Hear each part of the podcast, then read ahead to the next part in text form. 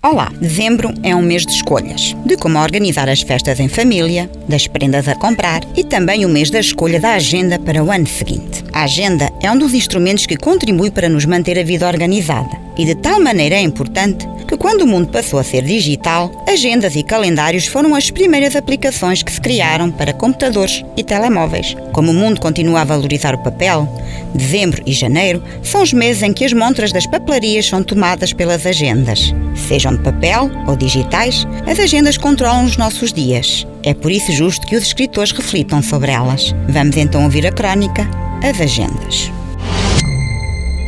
Sempre tive agendas, mais ou menos elaboradas ou úteis, oferecidas pelo BNU ou pela Alka-Seltzer, desembrulhadas no Natal, compradas na papelaria, brindes de alguma feira. Mas anos e anos as agendas serviam-me de pouco. Era estudante e a minha existência naturalmente incipiente.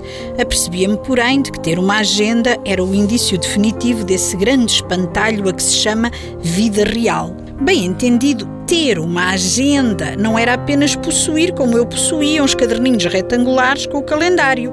Ter uma agenda significava escrever coisas nessa agenda, anotações abundantes, decisivas, horas marcadas, encontros, mistérios. Ouvia pessoas a combinarem compromissos enquanto diziam: ah, Deixe-me só confirmar na minha agenda. E puxavam do fatal adereço, amplamente gatafunhado, passando nervosamente as páginas com uma naturalidade que apoquentava os meus 15 anos. Pouco dotado para a vida real, de tal modo que acabei a escrever crónicas, sempre concentrei na agenda uma admiração adulta e quase mágica. Ter uma agenda significava sucesso profissional, mas também responsabilidades, namoradas, sessões, almoços, contratos, prodígios assim. Durante uma década, as minhas agendas anotavam apenas factos paupérrimos, como testes e aniversários. Para as encher mais, fazia o elenco dos filmes vistos ou acrescentavam um aforismo, rabiscavam uma entrada de diário, caligraficamente desenhava o nome da namorada. A agenda era, enfim, um caderno adolescente, sempre vetusto de azuis e negros, mas dispensável e sem préstimo. Guardo algumas dessas agendas por inércia e desarrumação e embaraça-me sempre reviver essa pouquíssima vida. Liceu, faculdade, cinema, futebol, hum, pouco mais.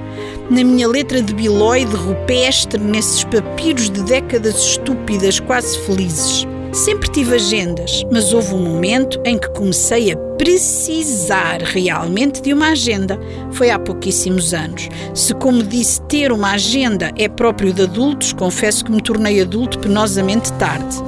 Agora, de repente, também eu tenho uma agenda nos vários sentidos da palavra. Faço a rábula ao telefone, mesmo se a rábula é necessária. Uh, Deixe-me confirmar na minha agenda.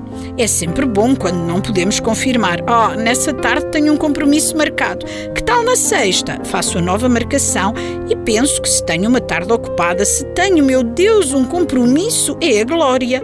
Não só tenho uma agenda, como preciso de coordenar a minha agenda. Isto é, a lista de afazeres a recibo verde, de lançamentos de novelas, de jantares com a ex-namorada, de ciclos na Cinemateca. Como se vê, a minha agenda, pelo meio das devoções, começa a ter obrigações. Ao que parece, faço parte da população ativa e contribuo para o PIB e para o IRS. Que maravilha!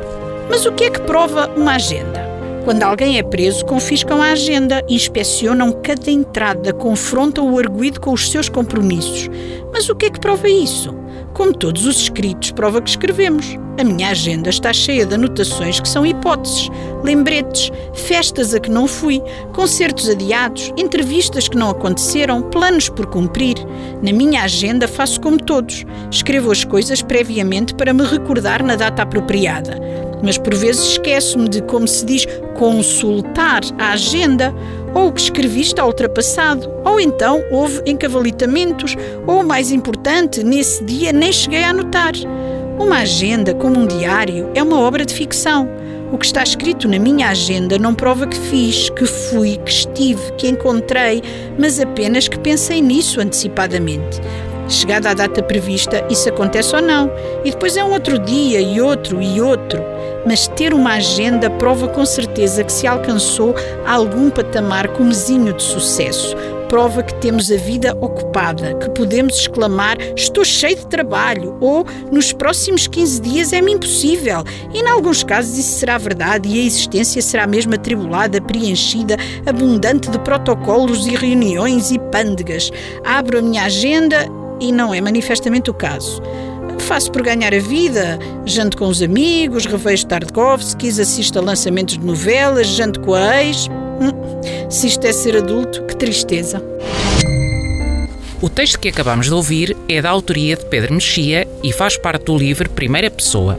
Por uma questão de organização ou de estilo, muitos de nós teremos tido nas agendas e nos diários os primeiros instrumentos de registro das nossas vidas.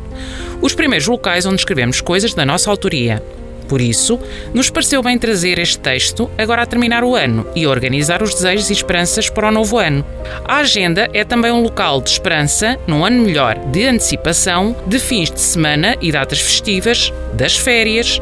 A agenda é uma ponte entre o ano velho e o ano novo e por isso nos parece também um bom momento para, em nome de toda a equipa do Centro Qualifica, desejar boas festas a todos os ouvintes desta nossa rádio. Recordamos que este programa, ao som das palavras, é uma ideia do Centro Qualifica de Cister. Estamos à sua espera na Escola Secundária Dona Inês de Castro. Visite-nos ou contacte-nos pelo telefone 262 505 170 ou através da nossa página na internet. Aqui na rádio até para a semana, com outro texto em Ao Som das Palavras.